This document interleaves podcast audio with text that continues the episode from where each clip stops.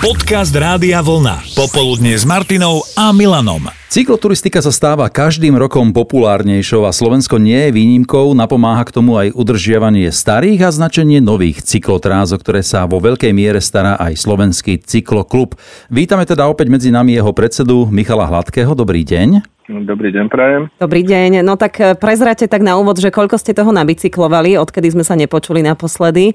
Asi tak týždeň. Za ten týždeň e, nebolo toho veľa, priznám sa, bol som iba raz na bicykli a je to len taký krátky výjazd, zhruba 20 kilometrov. Mm-hmm. Na pivo a naspäť. Hej, asi tak. My už sme avizovali, o čom sa dnes budeme rozprávať, že príde reč na cyklotrasy nachádzajúce sa na strednom Slovensku, ale to sme netušili, akú búdu sme si na seba vlastne ušili. Súhlasíte s tým, že stredné Slovensko je cyklistický ráj? Určite súhlasím. A dá sa povedať, že to stredné Slovensko je asi taký highlight, čo sa tej cyklistiky týka na Slovensku. Mm-hmm.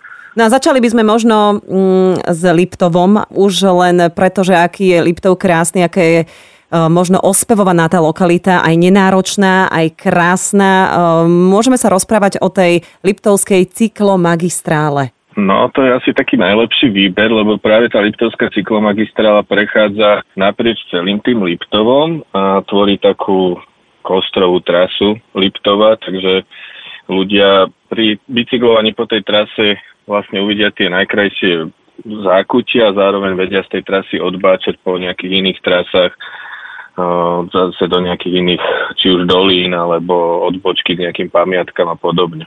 A hlavne po celý čas sú tam krásne výhľady na jedny Tatry, aj druhé Tatry. Áno, presne tak. Tá trasa je vedená popod, popod nízke Tatry veľmi takou peknou cestou, z ktorých sú naozaj veľmi, mm-hmm. veľmi krásne výhľady hlavne teda pri dobrom počasí. Áno, ale je to asi aj nebezpečné, lebo keď sa nepozerám pred seba a držím volant, tak to tiež nemusí dobre dopadnúť. No, najhustejšia sieť cyklotrás na území Slovenska sa nachádza v okolí Ťarchovej. E, niektoré tiahnu na sever, niektoré zase na stredné Slovensko.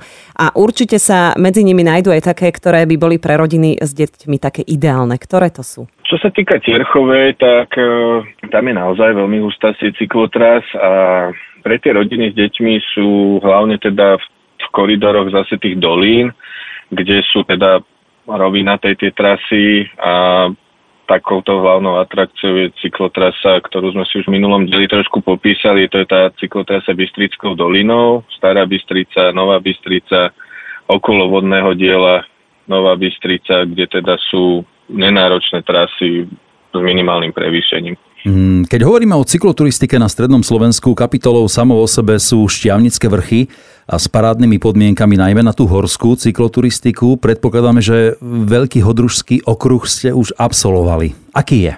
Absolvoval, no je v prvom rade náročnejší, ako ste už vyspomenuli, je to celé, celé vlastne ten charakter územia je, je kopcovitý, takže sú to trasy hore-dole, treba mať kondičku, treba mať dobre pripravený bicykel po technickej stránke, a, ale zase sa to človeku vráti v tých, v tých zážitkoch a v, tom, v tej krásnej prírode a tie trasy sú naozaj veľmi, veľmi pekné. Mm, pomôže aj elektrický bicykel? Jednoznačne. A v tej stiahnici sú aj teda jednak tie podmienky pre tie elektrobajky veľmi dobré, sú tam, sú tam aj, je tam aj veľmi dobrá požičovňa, sú tam aj nabíjacie stanice pre elektrobicykle, takže ľudia si vedia aj niekde dobiť, keď teda by sa im už náhodou míňala, mm-hmm. míňala energia. Čiže keď máme taký obyčajný bicykel, e, mali by sme byť zdatnejší cyklisti. A nájdú sa tam aj nejaké také ľahšie cyklotrasy?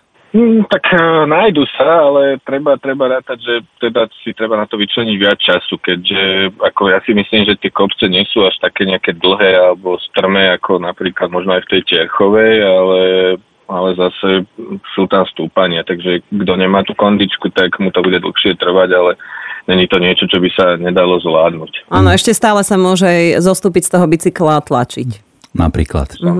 Uh-huh. Zo Šťavnicka sa presuňme na Horehronie, kde je čoraz vyhľadávanejšou čiernohorská cyklotrasa. Na čo všetko natrafíme s bicyklom po tejto ceste? No tak ako už napovedá ten názov, tak je to vlastne trasa, ktorá nadvezuje na Čiernohronskú železničku, alebo nadvezuje, alebo je popri nej vyznačená.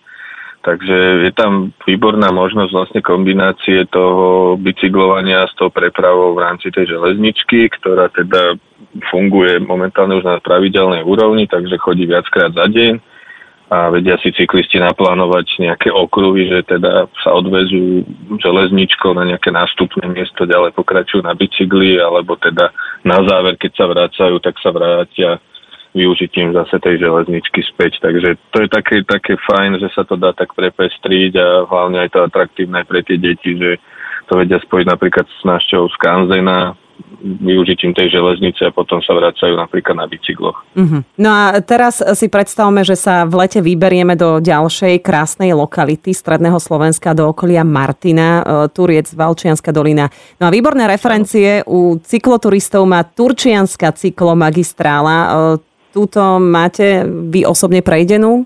Že čo by ste odporúčali? Áno, máme túto prejdenú a ako tieto magistrály sú vlastne navrhované tak, aby prepáli, prepáli vlastne tie regióny, či sú to také nadregionálne trasy, tie ďalkové magistrály a snažíme sa ich trasovať tak, aby teda boli jednak vedené po bezpečných cestách a prepájali zase nejaké tie zaujímavosti v tom regióne. Takže tá Turčianska zase prechádza popod veľkú fatru z toho severu na juh momentálne až do Kremnice čo je možno takou novinkou, že plánujeme tú trasu prepájať ďalej smerom na juh až na Banskú šťavnicu a následne až do Dudinec.